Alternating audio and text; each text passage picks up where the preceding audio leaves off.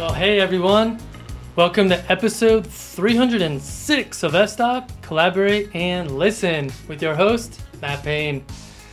This week I had a wonderful time talking with one of my new favorite photographers, Michelle Sons.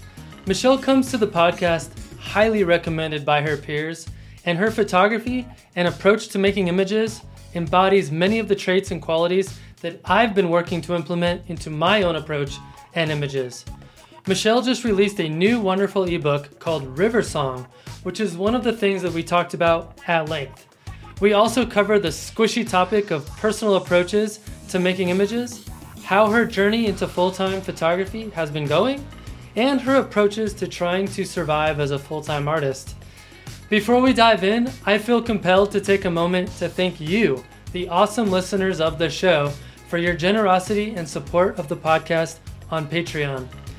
Specifically, I want to thank Karen Keefe and John Fix, who both took the time to go over to our Patreon page to show their financial support. Since we operate on the value for value model here on the podcast, I depend on you, the listener, to keep this thing going.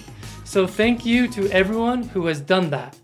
If you would like to help out, please head over to patreon.com forward slash fstop and listen to support the show. Okay, let's get to this week's episode with Michelle Sons. All right, Michelle Sons, it is great to have you on the podcast. Hi, Matt. I'm I'm delighted to be here. Thank you for having me. Yeah, of course. Um, it's so funny. I had after you and I decided that we were going to schedule this episode, um, Suzanne Mathia reached out to me and she said, You should have Michelle Sons on your podcast. I'm like, Already happening. And then last night I texted uh, Sarah Marino to let her know because I read the forward to your book. And she was yeah. like, She's one of my favorite people in the field. So you have lots of fans, apparently. Well, that's really nice to hear. I certainly think highly of both Sarah and Suzanne. Um, Suzanne had mentioned that to me a few days ago, and we laughed at the coincidence. So, yeah, it was really funny. well, for for people that aren't familiar with you and your photography, I would love for you to, you know, introduce yourself. Tell us a little bit about who you are. Oh, sure. Yeah. So, um, I am a bit of a transplant. I'm based currently based in Southwest Virginia, uh, but I in the U.S. But I was born and grew up mostly in England, but kind of all over the world. I have a very sort of nomadic early life with my family due to my father's job. We just kind of moved all the time. Um, it's quite shocking, really, how often we moved. But my dad is American. My mother's Irish. Oh, and wow. I have I have family sort of spread all over the world. So between our family moves and visiting family, I by the time I left home, I was already um, very fortunate to be you know well traveled and having having seen a lot of the world at a young age, and I gotcha. kind of continued that in my early adulthood. I just sort of like traveled around and didn't go to college and didn't start a career and just kind of enjoyed uh, that sort of nomadic life. Um, but then in my 30s, I had my daughter, and uh, I settled down and got it together and uh, worked for 20 years in the corporate world as my daughter grew up. Um, until a year and a half ago, when I decided it was uh, time to sort of do some things for me. And uh, so I left the corporate world and started trying to do this photography thing full time. So cool. Uh, and uh, and what aspect of the corporate world were you occupying? Okay, yeah. So my I have a degree in environmental biology, um, and also a degree in geography, a master's degree in geography. So I actually started off working in the environmental field, um, hmm. but ultimately ended up, uh, well, actually pretty quickly ended up in retail geography. So I worked for a Fortune 500 company, helping them locate uh, new new stores. Um, gotcha. And, and, then I kinda, retail geography. yeah, yeah, that's a thing. Can you believe that?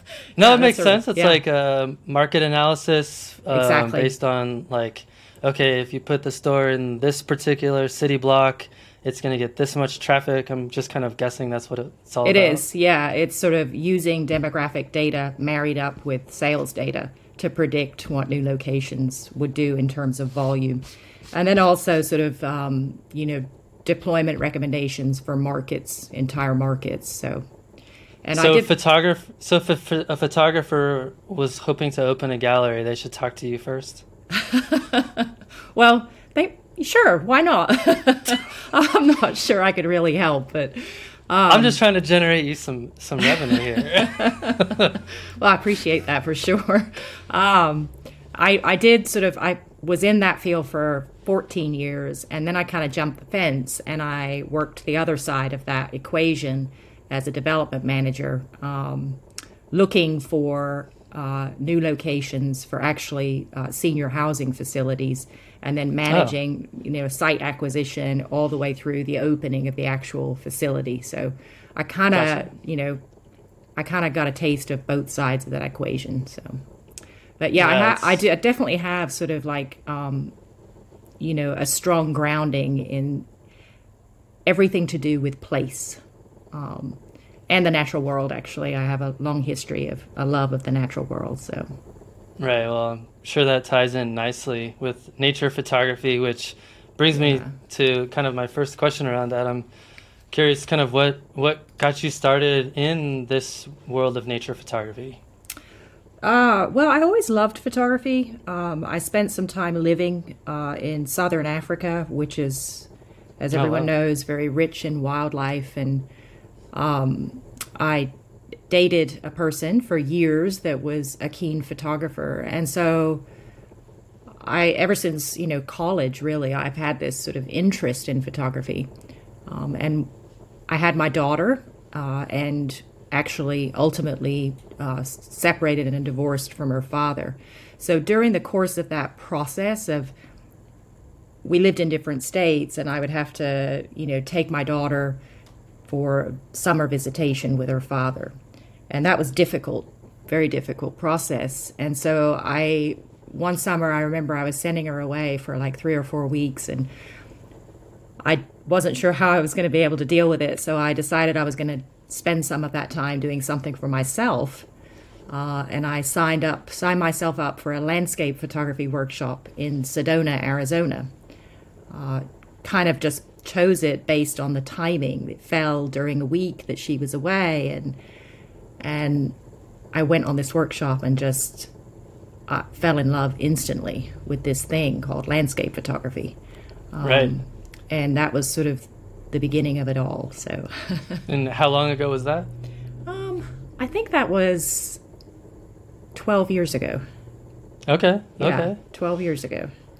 Nice. That's about when I got started as well. Mm-hmm. So like, that's cool. Yeah, it's changed a lot since then, huh? yeah, for sure. Yeah, yeah. My yeah. work's changed a lot since then as well. oh, me too. well, you know, if your if your if your work hasn't changed over the course of a decade, there's yeah.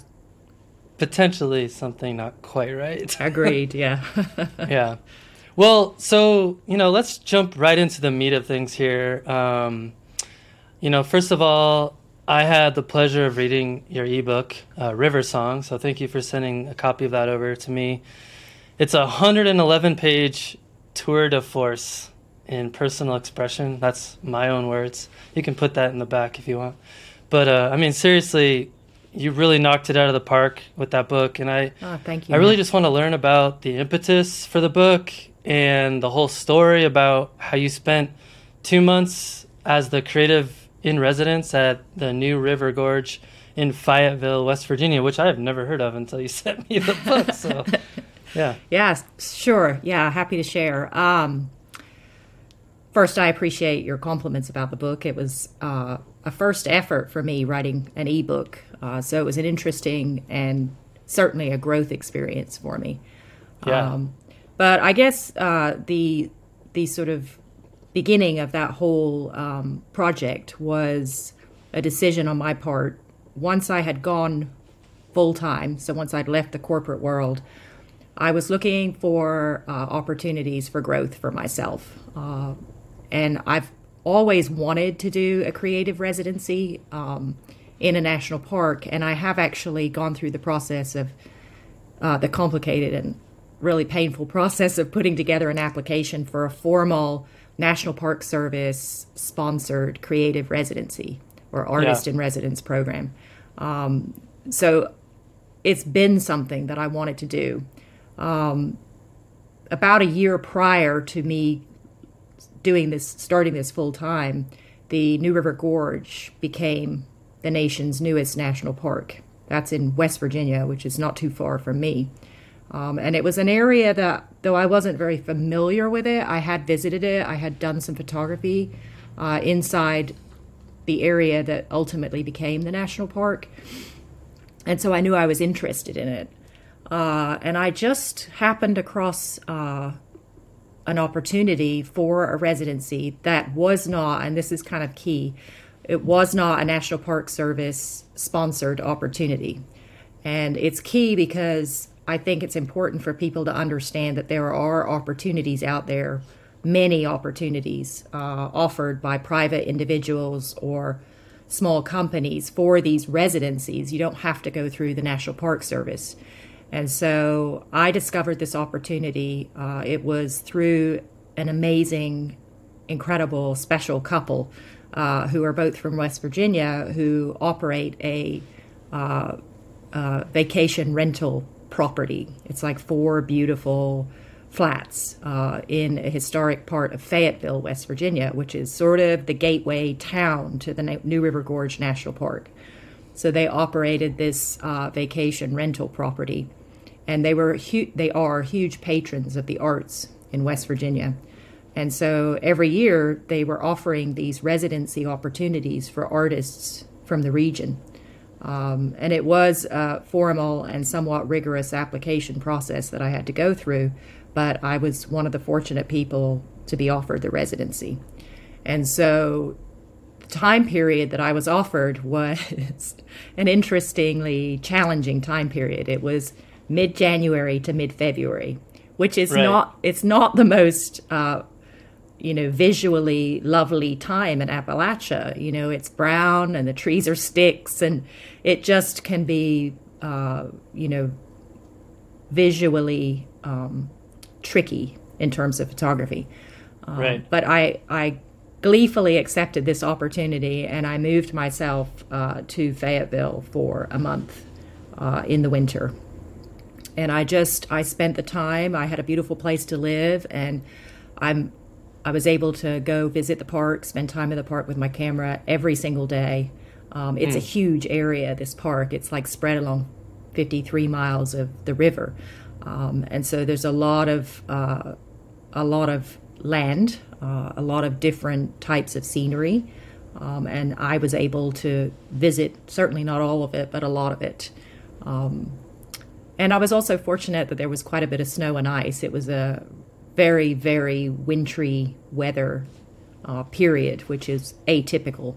So I came away with quite a few uh, snowy, icy, interesting uh, conditions in my photography. So that was the experience uh, that generated the project, which I called uh, the River Song Project, which was um, a solo exhibition of the work I made during my time resident there um, and also an ebook, a learning ebook, uh, also called River Song, um, and that's the book you were referring to. So that's sort of you know the background behind uh, the book.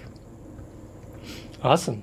Yeah, it's it's spectacular. Um, you did a really great job. I was very impressed. I mean, I feel like ebooks are kind of like the new thing that people are doing right now for whatever mm-hmm. reason i think it's a you know it's smart it's a good it's a good way to generate an email list and things like that but um, what i found cool about yours is that it was it felt like it had more of a purpose than just like okay i need to put something out there kind of a thing mm-hmm. um, and what i really loved about it is that it seemed like it's a it's a deep dive into your personal connection with that place mm-hmm. and the the geology of how the river formed and and like a spiritual reaction to uh, to being present there with mm-hmm. nature. Mm-hmm. Um, can you tell me kind of what what are some of your favorite takeaways uh, that you had while connecting with nature so deeply as a photographer in that place?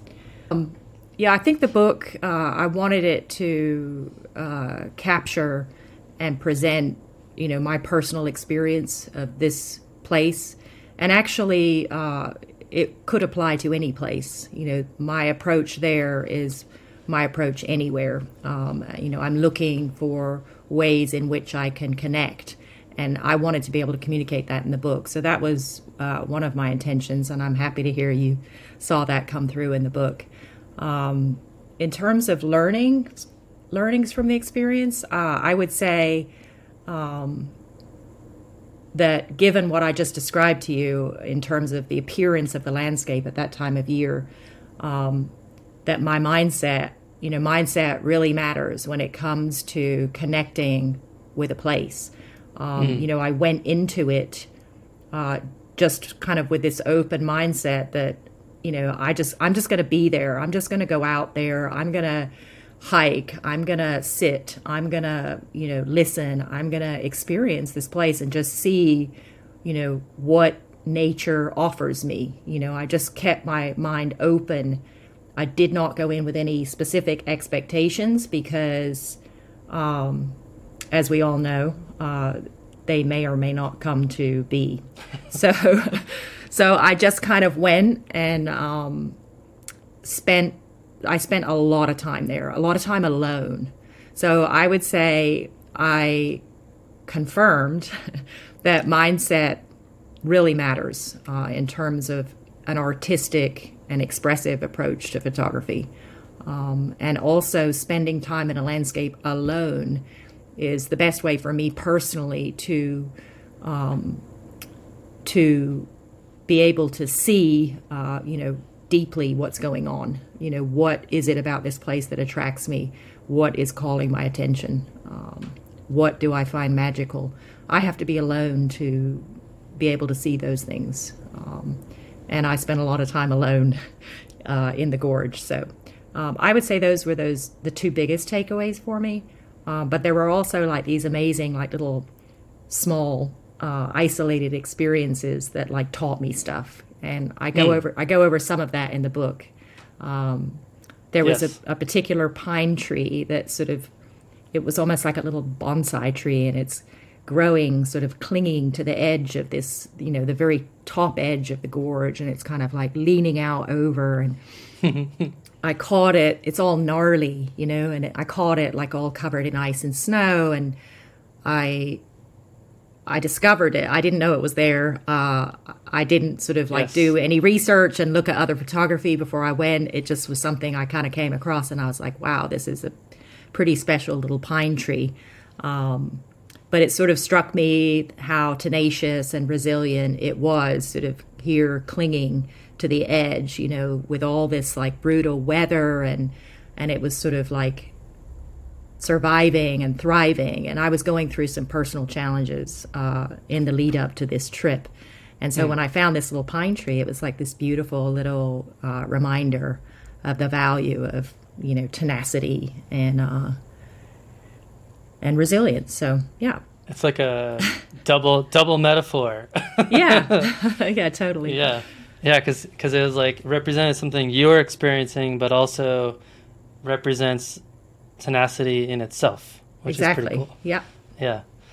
Yeah, it's um I don't know about you, but um I mean maybe it's the fact that we've both been making images for like over a decade, but those times when you can just discover something for the first time that you didn't know you were going to come across that day, for me like those are the most special moments as a nature photographer. It's, you know, of course I love, you know, planning out something and oh my gosh the sunset or sun sunrise like totally worked out the way i expected it to but i don't know there's something magical about that experience of just exploring and discovering and then like having a connection to something.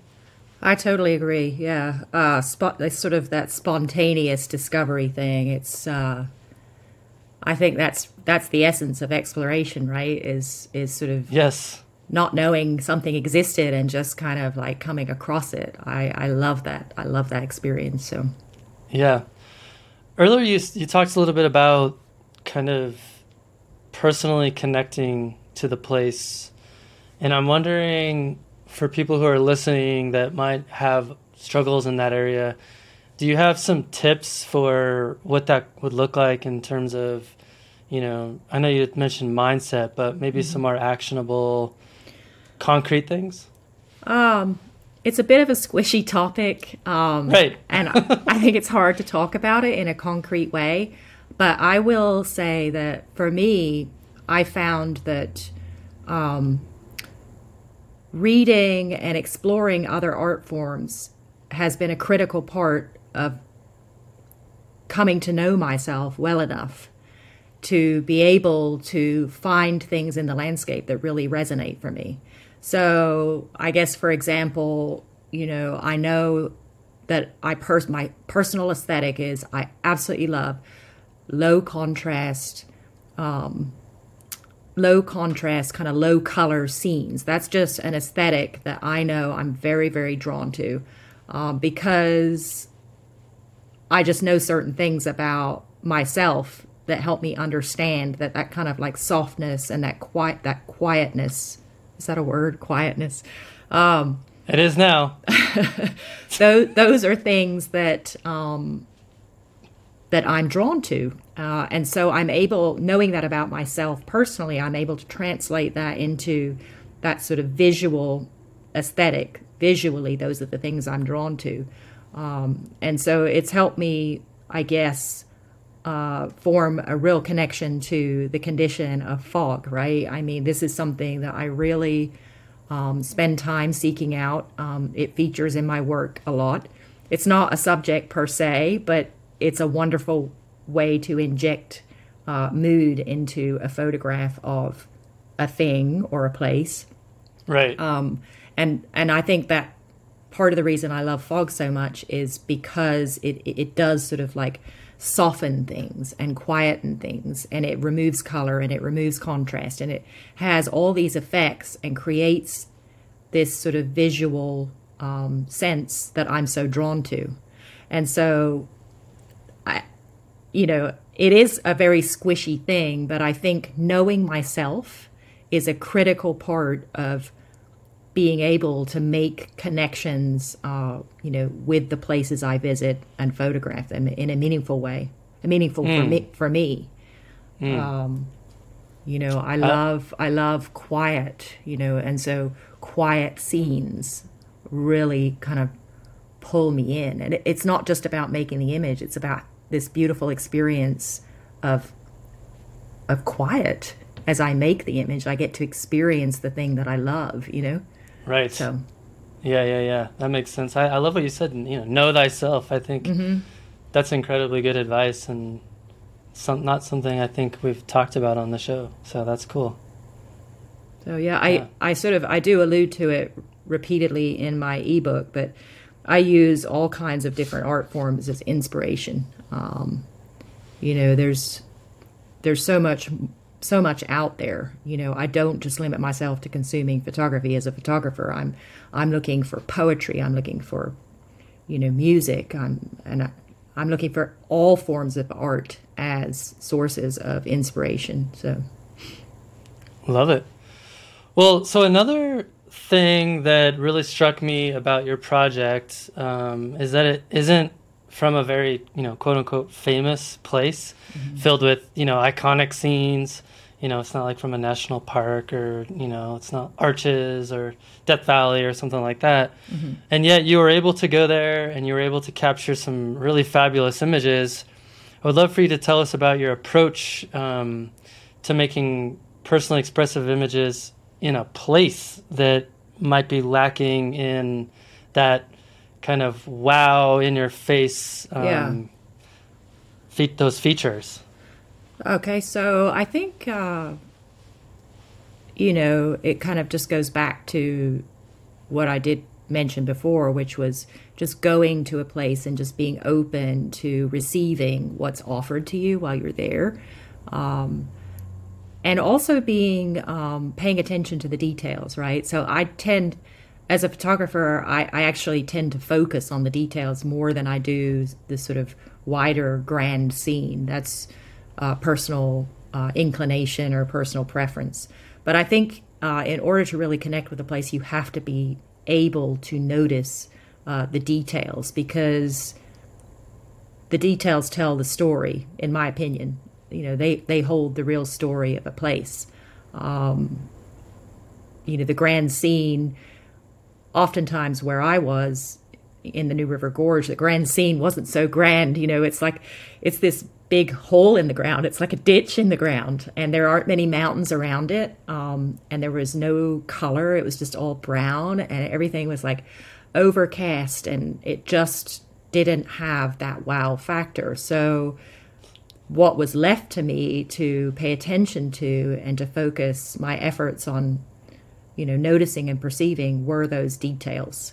Um, and I, I, think that comes through in the body of work. There aren't that many scenes where it's sort of, you know, the grand wide landscape. It is sort of mostly uh, smaller, smaller scenes. So, yeah, I mean, you did have um, early on in the book, you did have a description about kind of how the river itself was formed, which mm-hmm. I really appreciated, and you accompanied it with a, you know, an image that kind of showed how the how the river kind of snakes and winds, and mm-hmm. I, you know, I, you know, I, I felt like that was a really nice addition, just in terms of helping the reader just understand place, you know. And I think that's an important part of connecting with a place is to understand, you know, how this place came to be, and and this particular place had a very unique story, and uh, I mean, it was an irresistible opportunity to indulge my geography nerd. I, you know, with my background in geography, I just love that stuff, you know.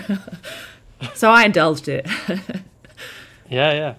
I love it. Well, I would also love for you to talk a little bit about how photography serves as a healing mechanism for you and and why you've chosen to embrace it in that particular fashion. Mm-hmm. Um, so I think that the practice of photography is, in a way, uh, therapy. For it's my personal therapy, um, and I think that probably comes from the fact that in my mind it represents three things that have always been very important to me, even as a young person. Um, uh, a love for the natural world, uh, a love for high adventure um, and exploration. I used to read these really nerdy books on uh, you know exploring Africa and stuff. But um, and also a love for creative expression. So that is what photography represents to me personally. And so by practicing it, I'm able to indulge those three things that I absolutely adore. Um, and it's sort of like it's like this tool for reconnecting with my younger self, right? The little geography and um, nature nerd that I was. Um, but I kind of lost that, you know, as I as I got older and I went to college and then I had my daughter and I, you know, had to do the whole corporate life thing. I lost the uh, understanding that those were the things that I loved more than anything else. And so by picking up photography, it's sort of like allowed me to like rediscover my younger self and you know i mean that's like a buzz buzz term that you hear in psychology field all the time but it's it, it did that for me. It allowed me to reconnect with who i was as a very very young person. Um, and then also i think you know we all sort of like struggle to deal with the stresses and strains of our day-to-day lives right? I mean it's just life can get really hard and and it certainly did for me. And so going out and practicing my photography, you know, in the woods or where wherever was this beautiful escape from these stresses and strains and pressures and you know, I could go out and I could just get into that flow as they call it, you know, and just forget about all the hard stuff and just just focus on, you know, these trees in the fog or, you know, whatever. It was like an escape and, and it yeah. still is. It's like it's like a little mini like vacation or you know a spa day or whatever, uh, but better yeah. in my opinion. But um, you know, it allows you to sort of like uh, escape from those difficulties in life. So, in those two regards, I think it has been um, my therapy um, and continues yeah. to be. So. Yeah, that's awesome. As you were talking about that, I was reminded it just reminded me of my own thing I did just uh, I guess it was like a week ago now. it, we had a huge snowstorm here, which you know we get a decent amount of snow here in Durango, but it's not it's not very consistent. But this was a huge storm, and I was like, I'm just gonna go take pictures of uh, cottonwood trees on the river, uh, you know, because it's like five minute drive from my house and easy, just an easy walk through mm-hmm. the on this well trail. It was basically all covered in snow, but and it was just so therapeutic. And by the you know like I was having so much fun, and I looked at my watch, and it was like four hours later, and I'm like, oh, whoops. you know, it's just amazing how if when we're fully present in the process of experiencing nature and capturing it with our cameras, that it can just you know it can just transport us away totally from does. all of the stress and it's just an awesome experience it totally it totally does that you know it definitely fosters mindfulness right which science has proven is beneficial uh, for all of us that sort of state of of you know mindfulness. And and it's a great uh, way to achieve that i think. Yeah. Yeah yeah. Well so earlier on you had mentioned that um, you know we were joking that that photography's changed a lot in the last you know 12 years or whatever. And then we had a laugh about how our own photography has changed in that time period.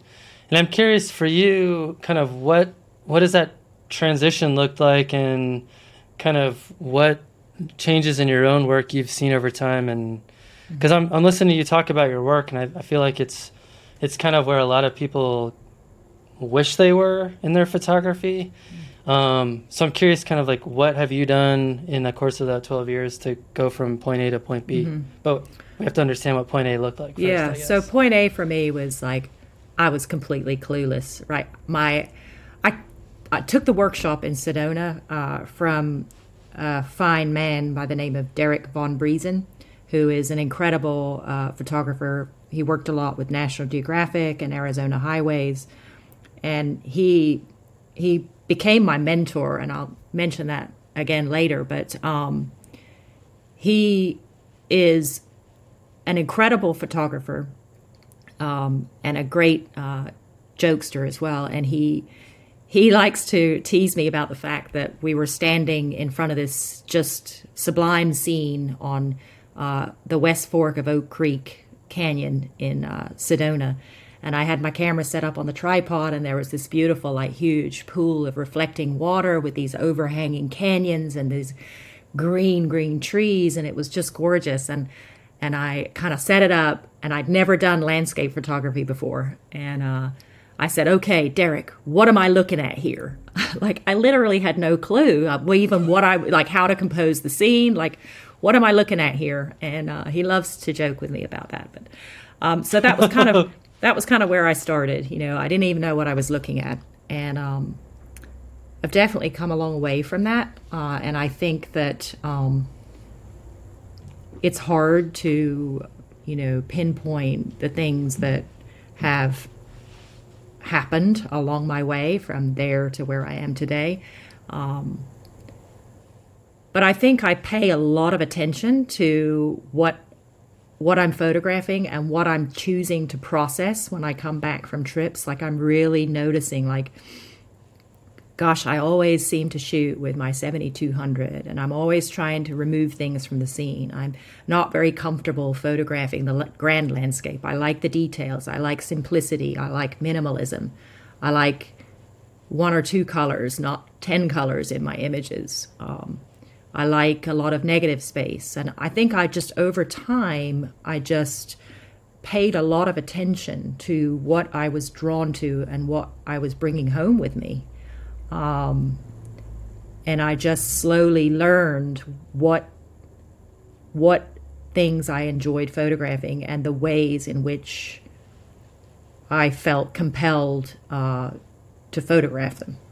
Um, and I just kept directing my attention towards noticing and then doing that, you know, shooting those things in that way the next time I go out and just constantly kind of refining um, my choices. So I love that. Yeah, that makes total sense. I feel like my journey has been similar, although I, I took a, I probably took a much longer path to get there. um, you know, I was personally, I was much more in in line with trying to, you know, produce those big crazy scenes and amazing light and exceptional conditions and mm-hmm. of course I still love to do that but you know you have zero control over that stuff so um, for me I recognized really quickly that that was not going to be sustainable because it's so fleeting and rare to actually experience those types of events mm-hmm. as a photographer especially if you're not out in it 24/7 365 so you know, I slowly evolved into trying to notice, you know, mm-hmm. some of the more smaller things and things like that. So mm-hmm. thank God because I probably would have quit a long time ago. well, I think that's uh, sort of a natural uh, transition that a lot of us make. You know, we go from, you know, wanting to shoot the wide, dramatic uh, scenes down, you know, we progress along this continuum to as we become more adept at uh, making those connections with the landscape and noticing the details, our work kind of, you know, follows along and becomes, you know, more uh, intimate over time. I, I mean, I'm not saying that's true for every photographer, but I think it is uh, quite a common, you know, uh, evolution for photographers. So, yeah, I think so too. I think some of it's just a product of, uh, you know, challenging yourself and mm-hmm. trying to keep learning and then also from my perspective you know i, I like to do both but mm-hmm. when you can when you have so many different things that you're into you basically can make images all day long instead of yes you know that's right in golden hour or whatever so yeah. yeah. yeah it's good to be able to take photographs for more of the day it's definitely yeah. a good thing so yeah yeah well so earlier you also talked a little bit about this you know corporate lifestyle that you were living and mm-hmm. in some of the correspondence we had you were talking about you know getting on private jets and flying halfway across the country and like sleeping in airports and all kinds of mm-hmm. stuff that sounds terrible to me but um, I'm, cur- I'm curious uh, how how your overall health and and mental health and well-being have has shifted mm-hmm. since you left the corporate world to embrace a simpler life as a nature photographer. Yeah. Um, so I'm a nicer person today than I was a year and a half ago. Let's just put it that way. um, I my career was the last four or five years of my career were particularly stressful. Um, and I, I just was constantly like kind of strung out, anxious, unhappy, you know, dreading the next um, huge presentation I had that, you know, there was all this money on the line and I was constantly worried that I was going to forget something and cost my employer a lot of money and get fired. Um, it wasn't a very nice way to live. Uh, it was exciting and flashy at times, but it was not a healthy way to live, and I wasn't a happy person.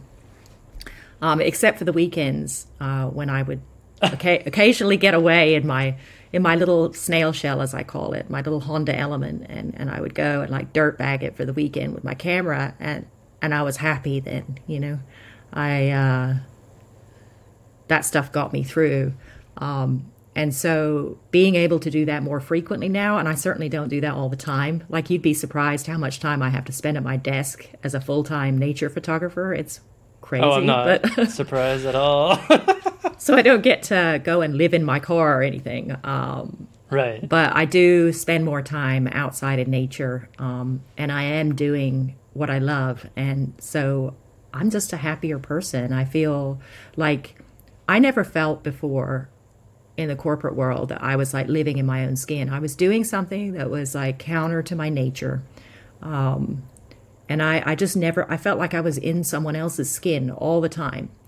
And I don't feel that way anymore. Now I feel like I'm living true to who I am, you know, spending time doing the things that I love. Um, and so I definitely, my life has improved dramatically um, since I started doing this full time.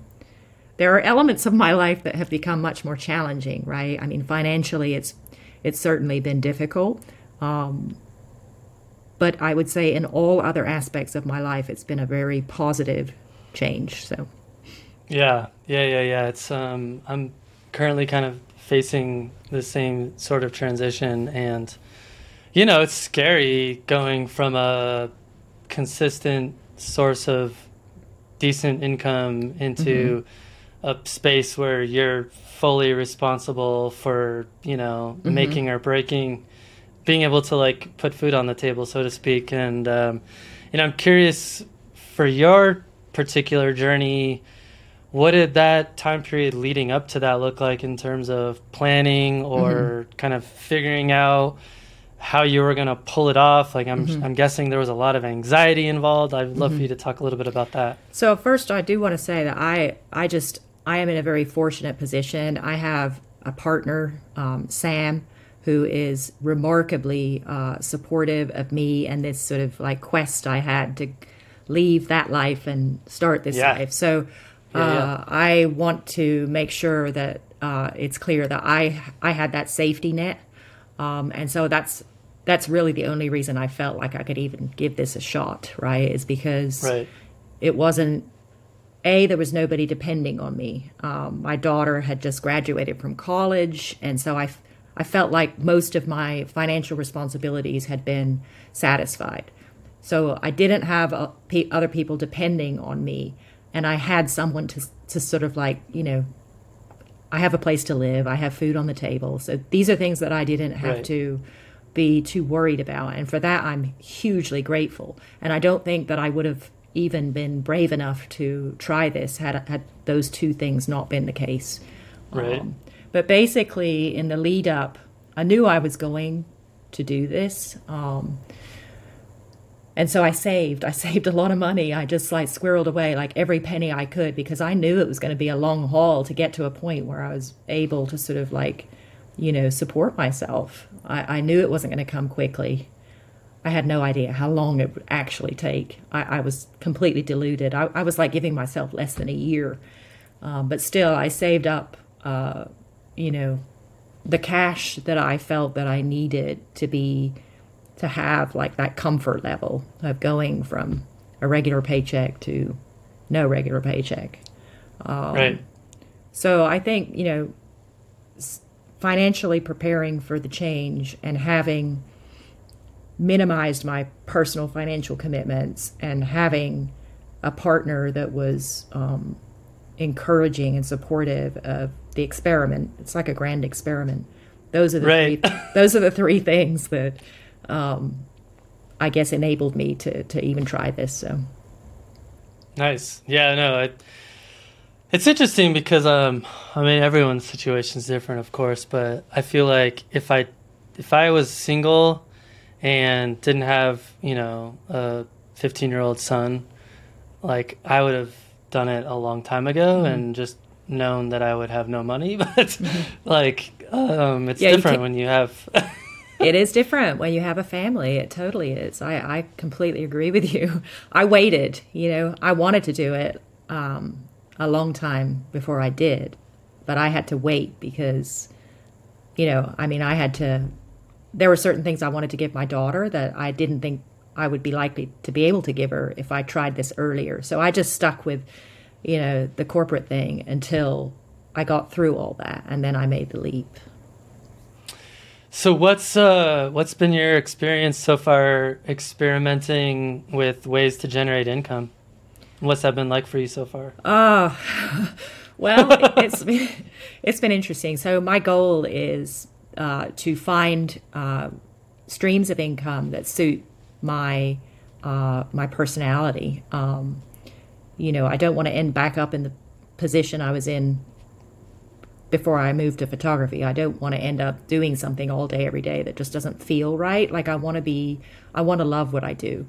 So mm-hmm. I'm being very intentional about what I try. I'm, ex- I'm still experimenting, uh, but one of the first things I tried uh, was uh, a commercial poster series. I developed this line of posters. It was called Appalachian Dreams, mm. and uh, it wasn't a complete failure.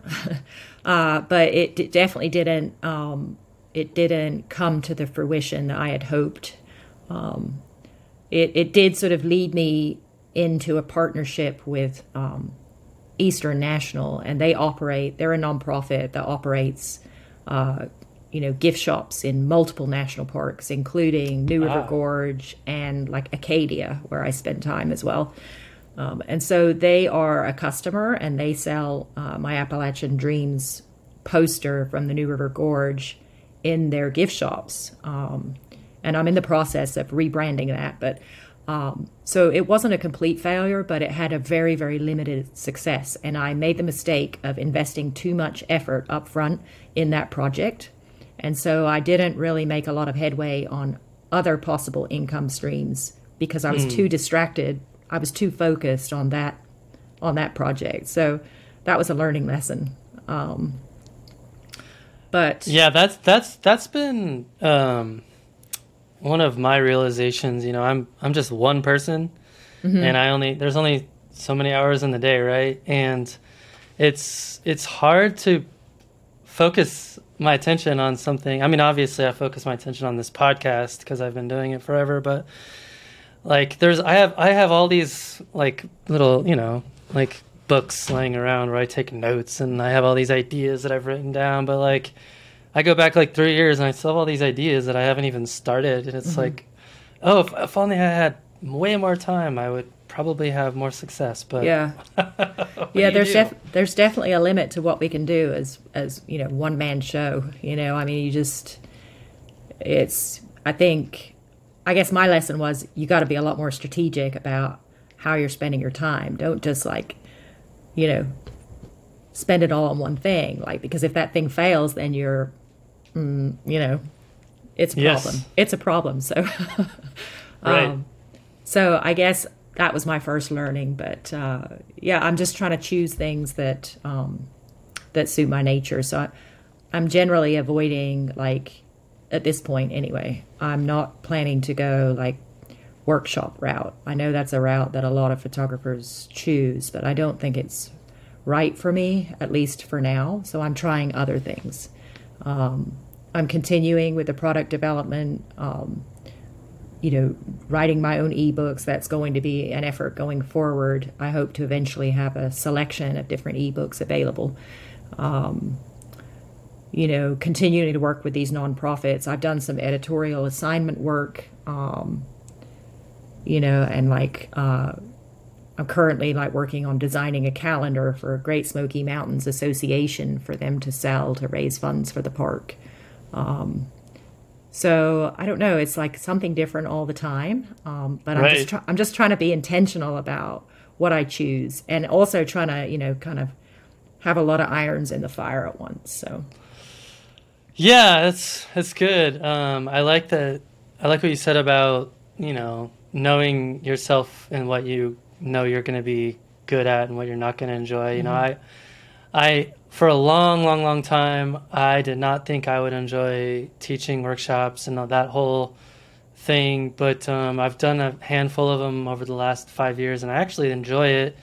So I'm going down that path a little bit, um, but I totally appreciate people who don't want to do that because it can be exhausting for sure. Um, but you know, like I recently did a, uh, I finished a, like it was about a month and a half long process um, where this company reached out to me and they asked me to photograph these eight locations in winter in Colorado.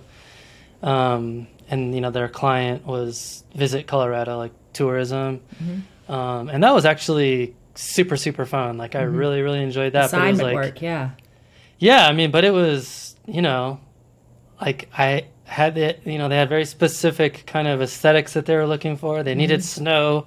Well, I don't have control over snow, right? so, so, but I, you know, I managed to pull it off, and it was it was a lot of fun. I and I enjoyed it, but it was like, gosh, I think over the course of two months, I probably spent eighty hours on it. You know, so, um, but it was fun. So I don't know. It's I think that's the important thing too. If you're gonna work for yourself, make it fun. you know? absolutely, yeah, absolutely. I agree. That's why I'm. That's why I'm doing it. I want to have a nicer Yeah. time. Yeah, I suspect you're you actually enjoy creating the ebooks. Yeah, I did. Yeah, I, I like um, I like solo pursuits. You know, I'm better just working on my own versus a team. So you know, writing an ebook is about as solo as you get. So right. Yeah. No. No doubt. Yeah, I just Um, well, introvert oh, out at my desk. You know, I just do the introvert thing. So totally. No, I, I mean, I like to write too, so I, I, I I'm down with ebooks. Um, I just have never, I haven't tried yet, but I'm sure in the next couple of years I'll pull that one off too. Um, so speaking of ebooks, um, this is this is a fun little top side topic, but uh, I know you mentioned to me that you were close to releasing another ebook, um, and that you thought it would be a book centered around your feminine feminine landscape portfolio. Um, so I went and took took a look at that. And first, I have to say this, um, and no offense to anyone listening, but uh, I've kind of personally found the whole like here's a woman in a dress in nature thing to be like a bit of a trope. But I have to say, when I looked at your portfolio, like I was really impressed. It, it, it just stands out for some reason. Um, I found it to be highly engaging, and it's just it's fantastic. I'm not even sure why, but it just feels evocative and personal. So nice you. job on that. Thank you. um, I was hoping you could tell me a little bit about what you hope to accomplish um, with with uh, with that work in, in an ebook layout. I had anticipated um, being further along on a feminine landscape ebook at this point than I actually am. um, it is something that um, I am working on, uh, but it is not uh, by any means close to release at this point. Um, but uh, it will be out there eventually.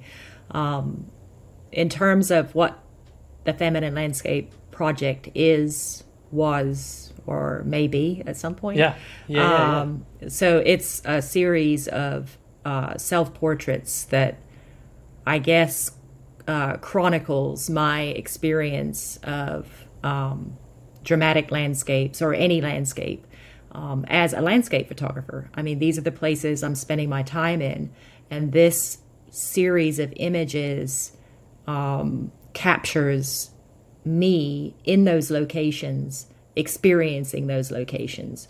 And I try to present them in a way where they are compositionally uh, strong enough to stand without a figure. So the figure is like kind of a, in a way, like a last minute addition to the scene, right? It's not designed around the figure. It's this scene, and then the figure uh, steps into it.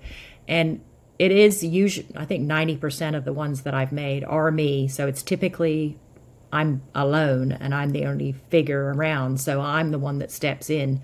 I have done uh, the odd one using my hiking buddy or something like that. Um, Right. but for the most part, it is me. Um, but it isn't recognizably me, right? And I think that that No, is it's not. Yeah, yeah. that is one of the reasons that it resonates with people. It's it's an image that could be them. And so it's sort of like is this opportunity to envision themselves experiencing whatever place or landscape is shown in in the scene. And Yeah. I think I think that's one of the things that that makes it appealing to people. Um, I have retired that project repeatedly, um, and because because of the reason you mentioned, which is like everybody is making these images now. When I started it, that wasn't the case. It was quite unique. Um, Yeah, yeah, yeah, it, it was it definitely was like something that would like kind of stop you in your tracks when you saw it. But since then, it's become something that you see everywhere, or some form of it. You know, a woman in a landscape. It's just kind of like it's a cliche, and uh, and so I have retired my project um, partly because of that, partly because I feel like I've moved on from it for the most part. But occasionally I bring it out of retirement briefly, long enough to make like one more image or something. Um, Yeah. So Well, I mean, I don't know like if it's the way you've processed them or the way you compose them or what, but they they're they're, they're really awesome. Like I, you know, it's it's I don't know, when I first read the description and like saw the first images, I'm like, "Oh, it's one of these, okay." But then I was like, "Okay, actually this is really this is really awesome." Um, so hopefully I didn't offend you with what I said about it being kind of a not like you said all. cliche, but um, Yeah. I don't know. Like I feel like every time I see those types of images, I'm like, oh, it's an influencer, right? Like it's Yeah. Like, what are you trying to sell me? It's um, but for for whatever reason, I think yours kind of pass a different litmus test for some reason. I think maybe it's because people can envision themselves in the landscape, which I think is a whole other important Yeah. topic. Like encouraging women to experience nature. I think that's has a whole other function that has value. So Agreed. anyway, I, I liked it a lot. I just um, I'm glad you agree that it is sort of a thing that people are doing a lot of. yeah, it is. Yeah, it's So you're of- the original. You're the OG. well. I don't know. I don't know if I am quite the original, but I was an early adopter. Just put it that way. Right. Right. Right. um, right. it, it's a very. It was a very uh, meaningful project for me personally. You know, and I sort of like think of it as uh, a visual diary of of these just amazing experiences that I have had out in nature. Um, and I always think that I would one day love to make it into an actual printed book for my for my daughter to give to my daughter as a as a sort of way for her to, you know, uh, a way for me to share with her these experiences that I've had. So maybe one day I'll be able to do that. I feel like a project like that has lots of possible legs and directions it can go in terms of, you know, magazine covers or like articles in magazines or, you know, I, I feel like it has a lot of room to grow into something more. Yeah, I would agree with that. Yeah, um, the the wheels have been turning in my brain for quite some time uh, as to what it could become. You know, I don't want it to be just sort of like this full stop. It's a retired project, and there is nothing more. I I see more for it. I just uh, am working through that. So Yeah.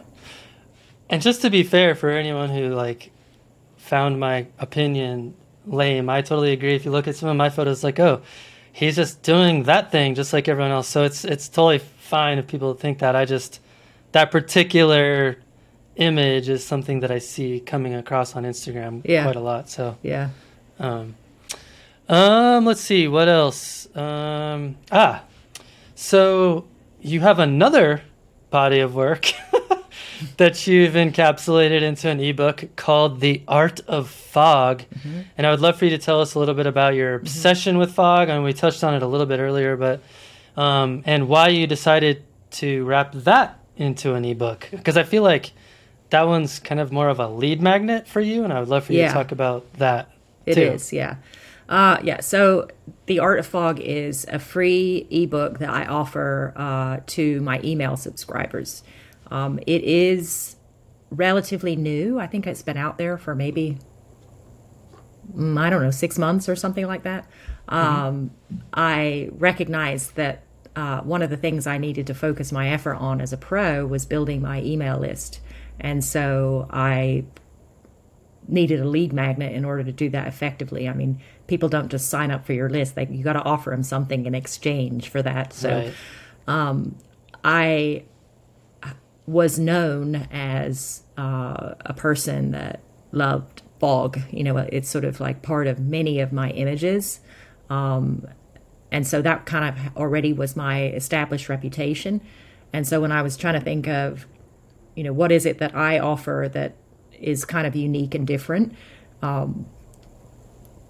fo- foggy photography was what I came up with. So I put together, uh, I think it's like twenty something pages. It's short. It's it's really uh, two things. One, it's a a dozen or yeah, I think it's twelve tips for uh, photographing in fog. So.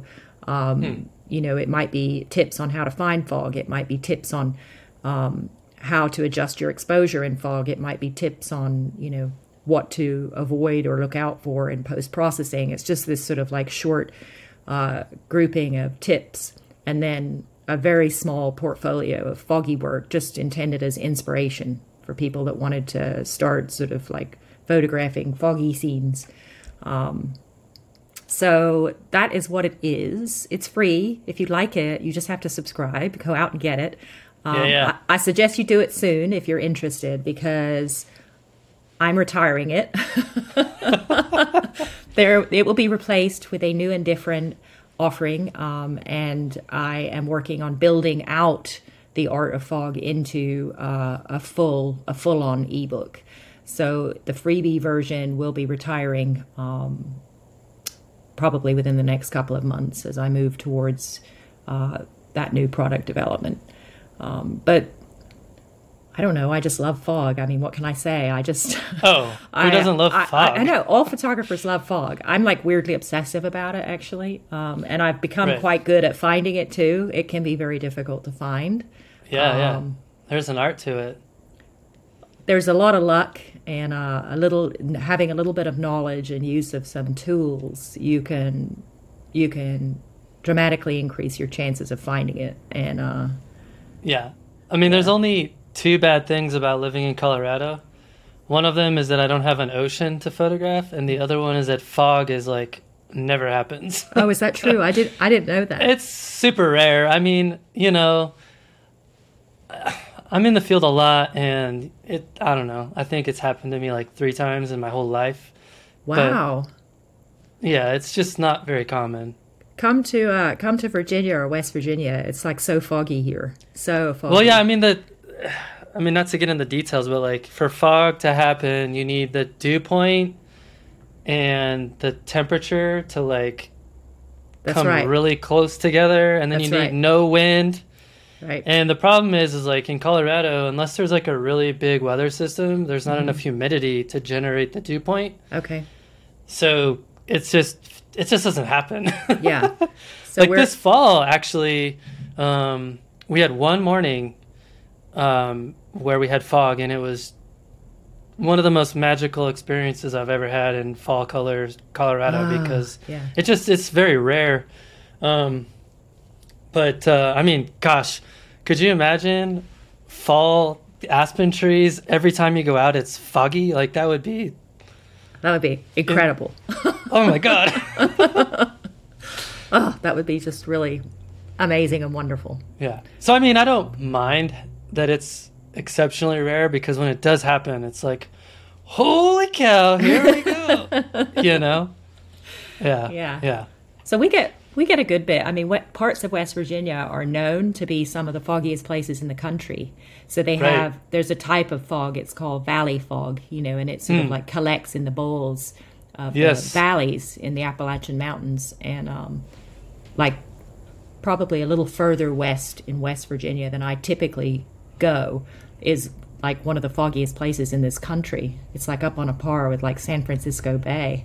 Oh yeah. Yeah. Um, so yeah. yeah, there are, there definitely is a lot of fog over here. It's humid and uh, Right. Yeah. And- it's and- just.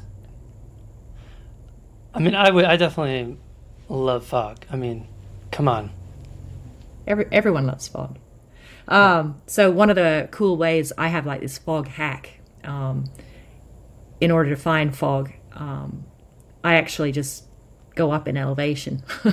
so when you live in a mountainous area, and anytime you have like a low cloud I deck, if you want fog, just go up. I mean, it's like it's it's sort of like it's so obvious, but but not obvious as well. Like um, there's an image in my series, The Feminine Landscape, and it was uh, made on the top of a mountain in Southwest Virginia called uh, White Top Mountain. And you can see it's next to Mount Rogers, which is the highest mountain in West in Virginia. Sorry, the highest mountain in Virginia. It's right next door, right? So White Top is like the second highest mountain, and uh, you can see it from the interstate. And I was on my way to Great Smoky Mountains National Park on one particular day in the winter, and I saw that the cloud deck was, in you know, it was enveloping the very top of White Top Mountain. And so when you get uh, that situation, it was below freezing. And so when you get that situation, you get a fog and it's below freezing, you get like rime ice and these amazing like ice Oof. formations on trees and grasses. Yes. And I was like, you know, I slammed on the brakes, you know, exited and uh, headed to White Top Mountain instead of Great Smoky Mountains. And when I got up there, it was like a dream, you know. I mean, it was thickly foggy and everything was like painted with this white ice. It was just gorgeous. that sounds amazing. and and so I mean if, if it's cold and you see a mountain that has, you know, the cloud deck is lower than the top of the mountain, if you can get up there, you're going to be in the fog and it's going to be icy and amazing. And Yeah. uh and so, you know, that's a technique I use all the time, not just in winter, but anytime, uh, for finding foggy scenes. It's just I use an aviation weather app actually, and I so I'm able to know like the elevation of the bottom of the cloud deck, and then hmm. I know I've got all these mountains in my area, and I know what their what their elevation is. So I just pick a pick a location that's above the cloud deck, and I'm going to be in the clouds. So that's genius. Fun way well, to do it. Um, I know that we had talked a little bit about lead magnets in your ebook, but I was thinking that might be a really fun conversation as a bonus episode for Patreon. So if people want to learn more about that, we'll we'll do that. Yeah, um, that sounds good. Well, cool. I mean, we could probably talk about fog for six hours, um, but you know, unfortunately, we don't have six hours. um, so I just have um, one more question for you, and that's who do you recommend for the podcast? Okay, so I have two recommendations. Um, one is actually my partner, who is also a landscape photographer. Uh, his name is Sam Krish. Um, he is uh, an amazing, sort of versatile um, artist. He's not just a photographer, he is uh, involved in many forms of art. Um, and so he sort of has a very different approach to photography from me. So I think, you know, it's always interesting uh, to get people's different approaches. So he mm-hmm. specializes mm-hmm. in like these really grand scenes in these massive uh, presentations, like in museums and such. So oh, wow. um, I would recommend you look at Sam.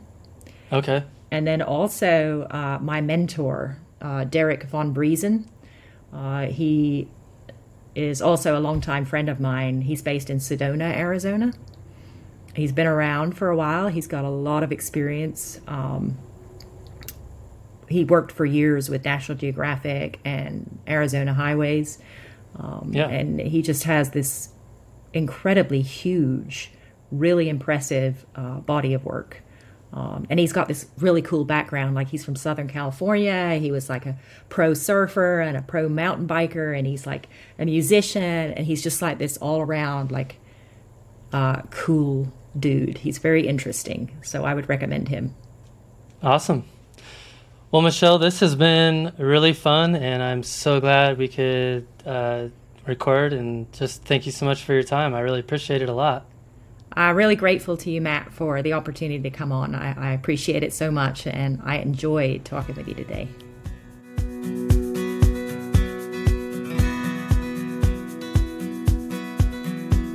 Well, thank you to Michelle for the amazing conversation. I'm a big fan of your work, so keep it up. Michelle wanted me to let our listeners know that she is offering a special offer to our listeners for her ebook, River Song. Just use the code FSTOP20 for 20% off the book through March 31st. You can find it on her website at michellesons.com. And of course, we'll make sure to put a link in the show notes as well. I would also love to invite our listeners to join me and a huge number of your peers for one of the best website experiences that you can find on the web for nature photographers. That would be Nature Photographers Network. NPN is an awesome place to be for landscape photographers because there are experienced experts over there to provide critique and suggestions for improvement of your photographs. There are also really in depth articles found nowhere else on the internet, as well as countless discounts on products that you probably are already wanting to buy, like Helicon Focus. I'd love to see you over on NPN, so just go to npn.link forward slash fstop to join. It's just $49 per year, and it's one of the best values for your money in the photography space. That's npn.link forward slash fstop. You can use the code fstop10 for a 10% discount. We'll see you there. Okay, well, that's all for now. Thanks for stopping in, collaborating with us, and listening. See you next week.